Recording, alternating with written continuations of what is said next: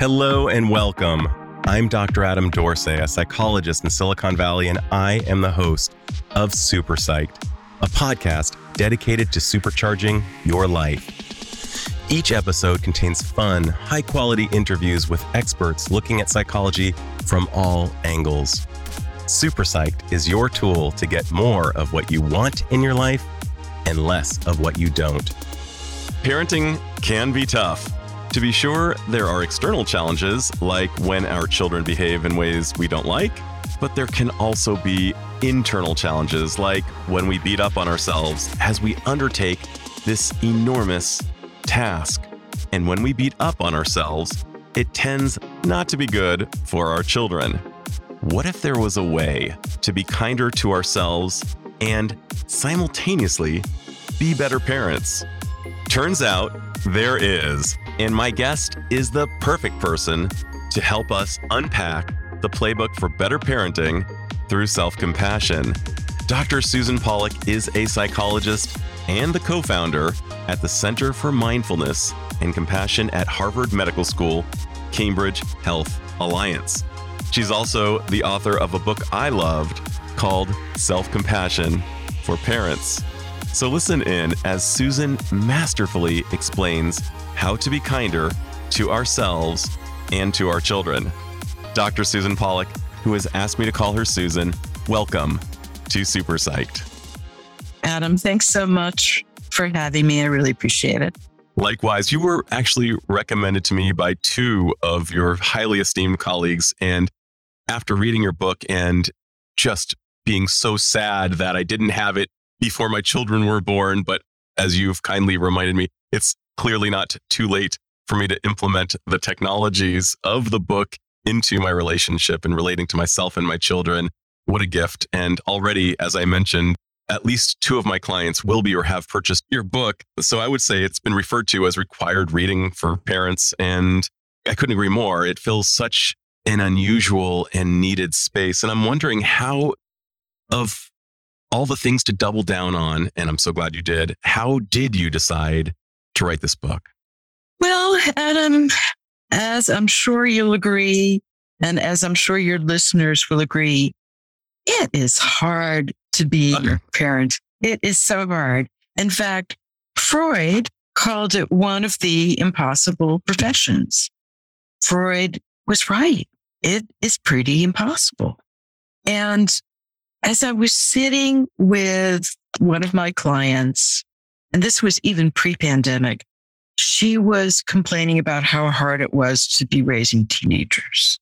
And I feel like it's gotten exponentially harder for parents of teens. And I see a knowing nod from you. It's just been so hard. And we were talking about, you know, little tricks, little hacks. And she said, you know, Susan, you should write a book on this. This is really helpful. And at that point, I had been a self compassion teacher. I was one of the third mindful self compassion teachers on the blog, learning from Chris Germer and working with him. And I feel that self compassion is a necessary skill. You really don't want to leave home without it. Definitely. And it just so helps us get a grip. It helps our kids. It helps our marriages. So it's like, no one's really written about this yet. And then because at that point, when I started writing the book, my kids were recently out of the house and I didn't have an easy time either. I thought, gee, I have perspective here from very early days to getting them through college to helping them, if you're lucky, launch. And now, shortly after, I'm a grandmother of a 15 month old. So I feel like I really have a wide perspective, a bird's eye view. So true. You do. And you convey that so well. I, I related to everything you wrote. It was as if you've had a looking glass into my life. And I agree wholly with Freud's assessment that parenting is the impossible task. And I agree with what you're saying that it's become only harder. Back when I was a teenager, we might have said something you know, in the 80s, wow, that's so 70s. And then I noticed that people were saying, oh, that's so last year. And now it can be even that's so last month or that's so last week. Things are moving at such a rapid pace that it's hard for a parent to keep up with everything that's going on. And we can feel like failures in the midst of all this. And that's where I believe the self compassion piece comes in. Can you explain what self compassion is and what it's not? So let me just jump in on that failure piece because that is so important. And this is a secret. Okay. I think every parent I know feels like a failure. Ugh.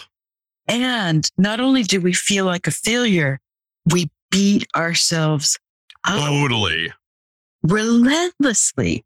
I mean, I don't know about you, but I still go back to mistakes I made. Oh, I don't know, 20, 25 years ago. Like, oh, why did I say that? Or why did I do that? Thank God our kids don't remember that look or, you know, what you did that you're still beating yourself up about, you know, 20, 30 years later. So to get to the question and let me sort of make this as user friendly as you can. The definition I like the best about self compassion is okay, Adam, what would your best friend say to you? 75% of us are kinder to others, 75 to 80% are kinder to others than we are to ourselves. So our friends will say, Adam, it's okay. I've done the same thing. And thank God he doesn't remember. And we all make mistakes. That's what being human's about. Okay. You are not immune from being human. Or as one of my colleagues says, we are all a hundred percent human. So true. If you unpack that in your own words, what does it mean to be all of us 100% human? We all fuck up. and we fuck up all the time. We do. we do, even though we have good intentions. So self compassion, again, really wrestling with the question is saying, Adam, it's okay. You're human. We all fuck up.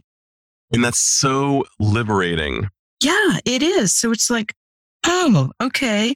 I don't have to beat myself up for the rest of my life because I gave my son a, a weird look or totally. to him in a harsh voice. As if revisiting it is going to be edifying in some way. It, it, won't. And you're speaking to what Brene Brown talks about extensively that when we experience this shame of, I am bad, not just I did something bad, but I am a mistake, uh, not I made a mistake and that self compassion that we could get from a friend or give to ourselves just gets rid of it. Exactly. And just a plug for my colleague, Chris Germer, you just mentioned, his recent work is on shame. And that is exactly what shame is. It's sort of not only did I make a mistake, I'm a bad person. And you just want to hide under your computer desk or the table there's got to be some internal PR department, perhaps it's within the negativity bias, whereby we believe we will become more virtuous if we beat up on ourselves. What is the root cause, as you see it, of us beating up on ourselves? I think it's our parents and our grandparents. Mm. so we think using your word PR, because compassion, especially self compassion, has a really bad PR.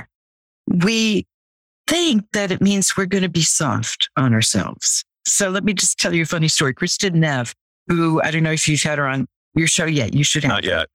She is sort of the main researcher on self compassion. So her research was coming out. A lot of it was done with Bruce Germer. And the New York Times was writing an article about how important this was. And she thought, oh, great. I've made it. I've made the Times. And then she was looking at the comments. And one of the comments said, great, just what we need a nation of wimps. And I could feel it's that coming. Uh, so people think being self compassionate means being a wimp, means being indulgent. With kids, it might mean saying to your son, Oh, you don't have to go to school. You don't have to study the SATs. You don't have to graduate high school. Stay home, watch Netflix. Would you like some chocolate and cookies and ice cream for breakfast? Sure. and yeah, it's okay to treat me like a doormat. I'm just your dad. Totally. So it's sort of allowing bad behavior. So people don't get that self compassion is really about having some respect and kindness for yourself. It's like, no, again, excuse my language. It's not okay to treat your dad like shit. Absolutely not. Or your teachers. Yeah. Or your friends. You respect yourself. You need to respect others. So it's having some values and really practicing kindness in your life. And what I love about this is that self compassion is in no way at odds with having a spine, with it's not being ultra permissive or complacent. One of the things I also sometimes when I'm trying to do some education around self compassion, I have to let people know don't worry, you're not going to become the dude from Big Lebowski and suddenly not pay your bills and barely have a life. You will actually have a more full and perhaps even a more vital existence for the things that you care about, like kicking ass in the world. Exactly. And Kristin Neff's research, and I don't know if you want to put a link to her website, but she's very well organized and the research is great, shows that with self compassion, we're more motivated. So let's say your son, for example, fails a math test. Rather than saying to him, you fucking idiot, would you yeah. fail that math test? What is wrong with you? It's okay. You know, we all make mistakes we fail. Let's talk about how you could do it differently the next time. So you don't berate him. You're kind to him. And it's like, yeah, I know you really want to study engineering or you're very interested in science and you really want to help people with cancer. It's good to understand math if that's where you go. So rather than conveying anger, shame, and creating a culture of non safety within the home, we actually increase trust and we actually let them know that the goal is separate from the human. It's outside there and we can look at it together. Let's look at the goal together and it's not you. And somehow right. you uncouple the child from the result. Beautiful. And it's almost going back to having that best friend. So, like, how could you be a coach? And I'm not talking about the coach who says, You idiot. Mm-hmm. How could you miss that? How could you strike out? What is wrong with you? You're a loser. I'm talking about the coach who says, Give it your best shot. We can't control everything. And let's practice on that swing a little. Right. And the best hitter is going to fail 70% of the time in bat 300. So exactly. imagine if he came back in the dugout or she came back in the dugout and heard from the coach, way to go. You just completely blew it 70% of the time hearing that message and 30% of the time, fantastic. I'm glad you got a single. Why not a double or something? Yeah. Actually, that's a perfect segue to going back to why we beat ourselves up. So let's say you come home or, you know, maybe this happened with your parent. And I know this happens to a lot of my clients. In fact, this happened to my husband. Well, who has your name. Well, Adam, you got a 95. What happened to those other five points? Totally. Right. So their way, our parents' way of raising us was to shame us, to beat ourselves up, thinking that if you have their internal voice saying, well, Adam, what happened to those other five points? That somehow the next time around, you would get 100. And it will build character. Exactly.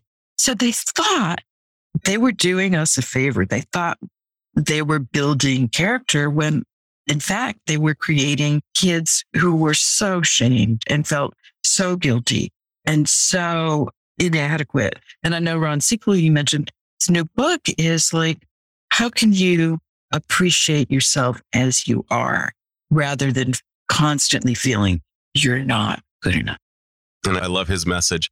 Yesterday morning, I actually was late in taking my son to school. I lost track of time. And I did something that I will do. And I just looked at my son in the car and said, I am really sorry. That is on me. And one of the things that I perpetually need to let parents know is that you don't have to be perfect. And in fact, copying to a mistake in front of your children models something really important. And I would think that using your book and having the self compassion actually opens up the parent to be more spacious in their willingness to say, Hey, I blew it. And what's the end result? More trust. What do you think? Well, I mean, hey, you're talking to the choir here. So there's research. I'm not sure. I mean, I'm also a research geek. There's research that shows that when parents model this repair or this humility or this taking responsibility, not only are kids able to do that, kids have an easier time in adolescence. And if you want that link, you can go to my website and it's an article I wrote for Greater Good. And the website is Dr. Susan Pollak. But I found, yeah, this makes sense. If our parents had been able to say, Oh, I'm sorry, I screwed up. I'm late. That's on me. It would have been so much easier to say, I'm sorry, I messed up. And again, bringing in the research, because I think it's so helpful for people to know that this isn't just anecdotal. People who are high in self compassion have an easier time with relationships. Because we know as therapists, we often say, I mean, it's one of the most used expressions in therapy. Well, do you want to be right or do you want to be in relationship? Yeah. And if you want to be in a relationship or many relationships, you have to admit when you've messed up. Totally. And if you were totally insecure and totally fragile, it's going to be really hard to say, I'm sorry, son, I lost track of time. So, what you're speaking about is the big N that we hear commonly talked about the concept of narcissism. And a lot of people may be surprised to learn that actually self compassion is not only negatively correlated with narcissism, that is, we become less narcissistic when we engage in these practices, but the ability to apologize and all of these skills that you're describing are actually corroborating evidence that we are less narcissistic when we're able to humble ourselves in this way is that consistent with your take on? Totally. And that's the research. I mean, the research is this is one of the myths people have and sort of the bad PR around self compassion. People think that it means being narcissistic, but actually the opposite is true. You're less involved in yourself, in your ego, and your image. So true. And when I think of the great coaches of all time, one of them is actually fictional, but that would be Ted Lasso. And what I've experienced is that being a parent is akin to being a really good coach. We can be the coach who throws a chair across the basketball court. You may remember that guy from Indiana. Or we can be more like, for example, Steve Kerr, who uses compassion as one of his guiding lights to take the Warriors to five NBA championships.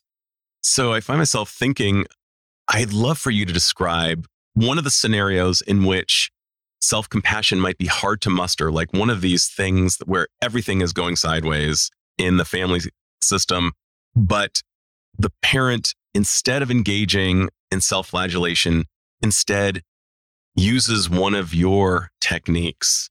And what might the outcome be? If you were to write a vignette of that, which you do many of in your book, and they're fantastic, could you share one such vignette? I have so much compassion for parents of teens during the pandemic because almost all the teens I hear about, the teens I see, have been free and they are lonely. I think one of the worst possible things for a teenager is to be trapped with your parents at home when you're 16. I mean, when all you want to do is be with your peers. Right. I mean, totally talk about a bad dream, talk about a nightmare, stuck in a pandemic for two years and not being able to get out. So one of the children of someone I work with was uh, doing what most teenagers do, but on steroids. So sex, drugs, drinking, promiscuity, fighting. I mean, you name it, it was happening. So what happened is this child got caught for shoplifting. And this was a family where you don't do things like that. And I don't know what things are like in California, but if you get caught shoplifting and it's over a certain amount, it's rough. It really, Yeah. it could go on your transcript. I mean, it's just a mess. You don't want that to happen. So anyway, this child, this teen was caught shoplifting. And again, who knows what they were thinking? There are cameras everywhere. This person was with friends. The person was about to walk out the store and the security officer grabbed her and said, let me see. And then one of the friends who was also shoplifting passed her some more stuff because the friend didn't want to get caught. And the mother could have just said, What were you thinking? What are you doing? What is going on with you? You're grounded for the rest of your life.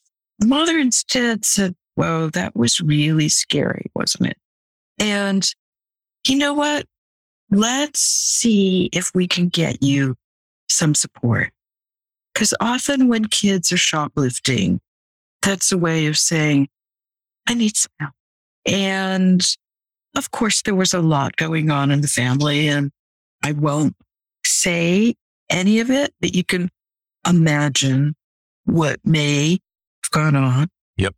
And I think the kid expected the parent to just totally blow.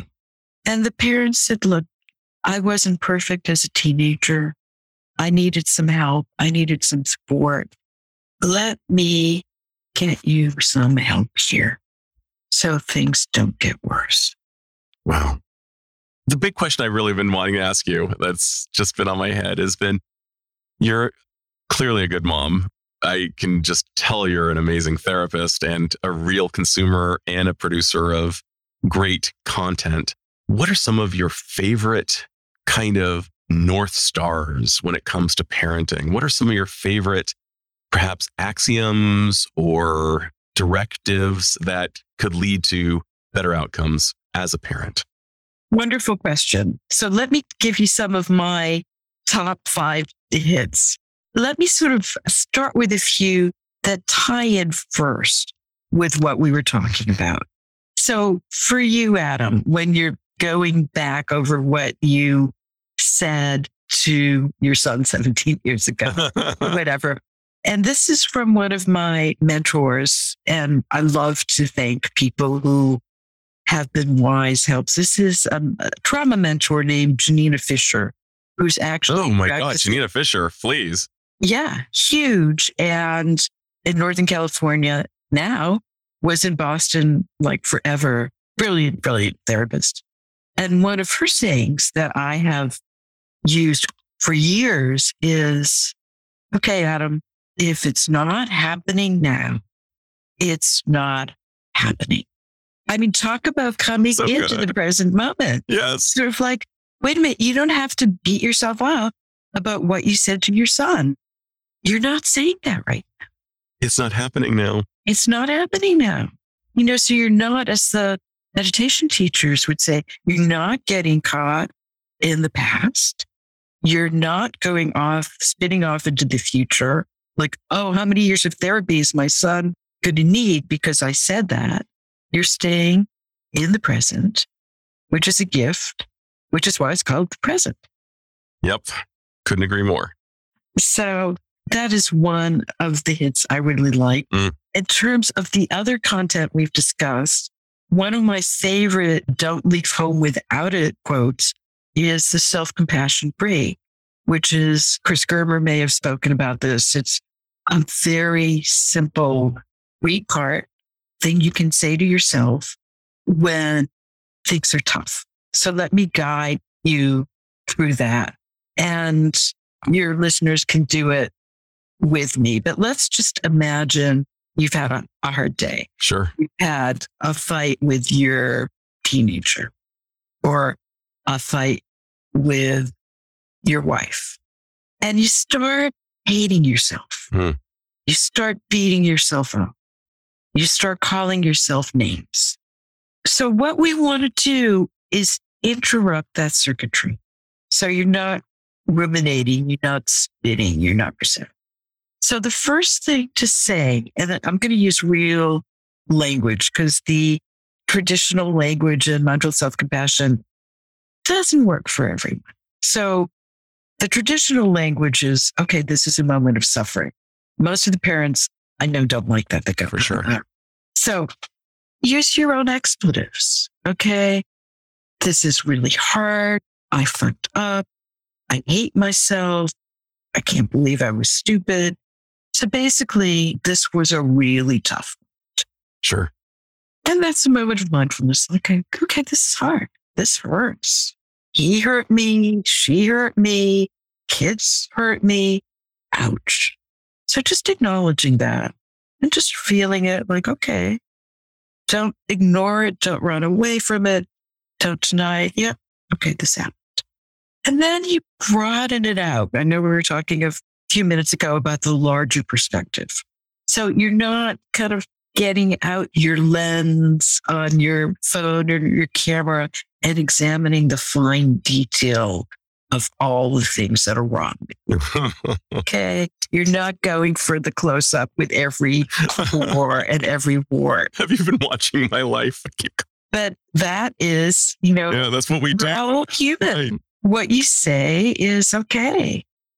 This is what parents do. I'm human, just like all these other millions of parents. I had a hard day and I'm human. And life is hard. Again, going back to good old Dr. Freud, life is hard for almost all parents. And in fact, it can even be impossible. Yeah. Okay. No, this isn't me. I don't need to take this personally because my son yelled at me or my daughter was caught shoplifting. This is the territory of raising a kid. And then the third point, again, moving away from the stilted language, sort of like, oh, okay, let me give myself some compassion. Again, that is a word that doesn't work for a lot of parents. So it's like, this is what happens. May I be kind to myself? Mhm. And some people find that even that is hard. So I'd like to say, may I aspire to be kind to myself? Mm. Maybe in this millennium, maybe in this lifetime, I could be kind to myself. And sometimes people like to do, although people often raise their eyebrows at this, give themselves what we call supportive touch. I mean, some people, especially guys, think that's icky or cheesy. So you don't have to do that. But if it feels comfortable, could put a hand on your chest, Mhm. give yourself a hug. Like, okay, this is a really bad moment. This happens to parents. This happens in a marriage. This happens in a friendship. This happens at work. Hey, can I treat myself kindly? Because, and we've laid the foundation beautifully here, we know that beating ourselves up, yelling at ourselves, calling ourselves stupid, calling ourselves names does not help. We're treating ourselves the way our friends would makes a huge difference. So it's basically a very simple three step process. And what I love about it is that by being mindful, by accepting the present moment as it is, by observing it and knowing that this is what is happening, and by even just aspiring to bring in some self compassion, disrupt. I like that expression what we resist persists. And we're not resisting it, we're accepting it and we're softening it. And I'm loving the feeling of my hand on my chest as we're talking. It just feels so self soothing. And one of the things that I've learned from, I used to hate cats, but I have come to not just to love cats, but I adore them. And I'm definitely an equal lover of cats and dogs. But what I've learned from cats is how to try to find my own inner purr, as I call it. I've mm-hmm. watched cats and they've been ro- role models for like, they know how to find the most comfortable spot in the house. They know how to curl up and they can Yeah. find that self soothing purr. And I I aim for that as well. And as you were describing this process, yeah, that was where my mind went rather feline. Well, that is so helpful because that's what we want people to do. We want people to take these practices and make it their own. So my guess is next time you have a fight with your son or your partner, you'll say, all right, that was tough. This is what happens in relationships. And let me find my own inner purr. Mm-hmm. That is really knowing yourself. I mean, that is knowing what kind of comfort you need at a hard time. And what's interesting as we say this, lest anybody think that this is just for house cats, big, ferocious lions also purr. So this is good for the big boss as well. And they comfort their young. They comfort their young. Yeah. And for those of you listening, I just want you to realize I have a wonderful relationship with my wife and sons. And yet, of course, we are all human. One of the last things I want to ask you about is one of my favorite forms of disruption. And, and you mention it a few times in the book bringing in levity and play. And I think that may be one of the most important things a parent can do. Can you talk about levity and play and how it relates to self compassion and good parenting? Oh, absolutely. And right now, I feel that levity and play is what is keeping us sane during the pandemic. I mean, because it's basically so absurd. There's a quote that I found just the other day, which is an ancient Zen quote, which is the whole world is upside down. And, you know, this is ancient. Right now, it feels like this is personal, that the mm. world is so upside down. But if we look with our wide angle telescopic lens, there have been plagues before. There have been wars before. This is not the first time that the world is upside down. So having a sense of the absurdity of it all helps us not take it so personally, helps us laugh about it if we can, and helps us move on. Like, okay, this is crazy. And what else can I do? Having that long view and somehow taking the piss out of the pain that's going on and not making it so personal, even though it does feel personal. One of the things that I hear from everybody is that this plague, which is affecting us all, does feel incredibly personal. I think it's partially because we don't have the reflections of other people to remind us that we're not alone as much in person as we've been accustomed to. But the other thing that you talk about is just the idea of just kind of softening and dancing with and almost laughing in the face of the pain as well. Just trying to find the funny, trying to find where is the opportunity here mm. to play. And again, the research on play is so important. And again, not to bore people with being a research geek, but they find with rats that rats who are taught to play are so much healthier. Kids who are playing have more perspective, more friends. And it goes back to a formula I like, which is, I don't know, somewhat of a cliche, but very true, which is pain times resistance equals suffering. Yes. So if you just sort of say, okay, this is being human, this is pandemic, this will pass. Let me not add suffering. Let me not add resistance to it. It's bad enough. So good. The pain is inevitable. The suffering is optional. Get rid of the shoulds, get rid of the resistance itself. People have asked me, you know, you and I both probably use should less frequently than because we've been taught that should is not a reality based word. And it's those shoulds that's really just add another element to the pain. Well, before I get to my magical question, is there anything I should have asked but haven't yet? Let me add one more thing about the pain. And this is an ancient Buddhist story about the second arrow so it's a great story because this is how we handle pain. So what happens in the ancient scriptures is this man is shot by an arrow and a friend comes up and says, let me pull that arrow out. And he says, no, before you pull it out, we have to find out what type of arrow it was. Was it poisonous? Who shot it? Da, da, da, da, da. And the friend basically says, look, being shot by one arrow is enough, do you need to add a second one? I mean, so this is kind of the tough love from a therapist. Definitely. Like, you're making it worse. Yeah. Let me pull the arrow out.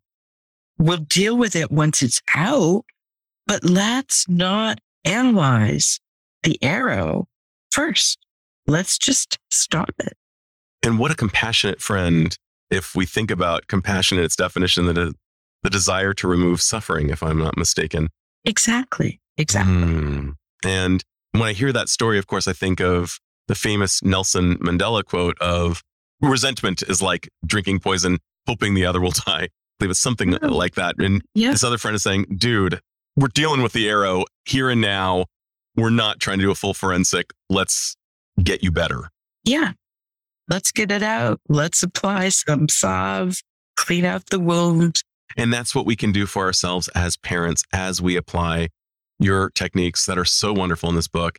Truly, if you read this book or listen to it as I did on Audible, you will find that not only is it incredibly pleasurable and instructive, but that so many scenarios are brought up that describe the challenge of parenting from so many angles. So I'm just grateful to you for having hit so many of the tough surfaces of parenting. And thanks because the book comes out of a life lived in raising kids and it not being easy. And it also comes out of over 30 years of therapy. Mm. As you know, you, you see a lot. And yeah, and getting to walk with wounded soldiers through life, whether they're in a foxhole or parachuting out of a plane. It's just amazing to have Yeah. the privilege of sitting with people in these moments of their life. So here's my final fantastical question. So, Susan, if you were given the magical abilities to confer upon all humanity a skill or an insight that would help people, what would that skill or insight be? And how do you imagine it would help improve the lives of the individuals and perhaps even society at large? I would go back to, you know, really wishing that people could train themselves in compassion and wisdom and kindness because it's really, it's a superpower. It Mm. helps you heal. It helps you parent. It helps you be in relationship. It helps you shift really difficult situations into something you can learn something from rather than saying, this is the worst thing that's ever happened to me. No one else has suffered in this way. It's sort of like, yeah, this is hard. And is there something that I can learn from this? What is the lesson? And that keeps us cognitively flexible rather than rigid. It keeps us learning rather than hard boiled. Oh, exactly. What a great thing to wish. I So- imagine all stakeholders would benefit if we were able to adopt this. Well, and again, it's sort of, it's not taking ourselves or life so seriously or so personally. And that's one reason why history is so fascinating. It's like, this is not new. And how have our ancestors dealt with it? And that's why community is so important. What can my friends, what can my family, what can my community teach me about dealing with hard times? Yes. And that also, I just have to add to that, if I may. And I'd love to hear what you have to say to this. I love the, I believe it's Jim Rohn who may have said this a gazillion years ago.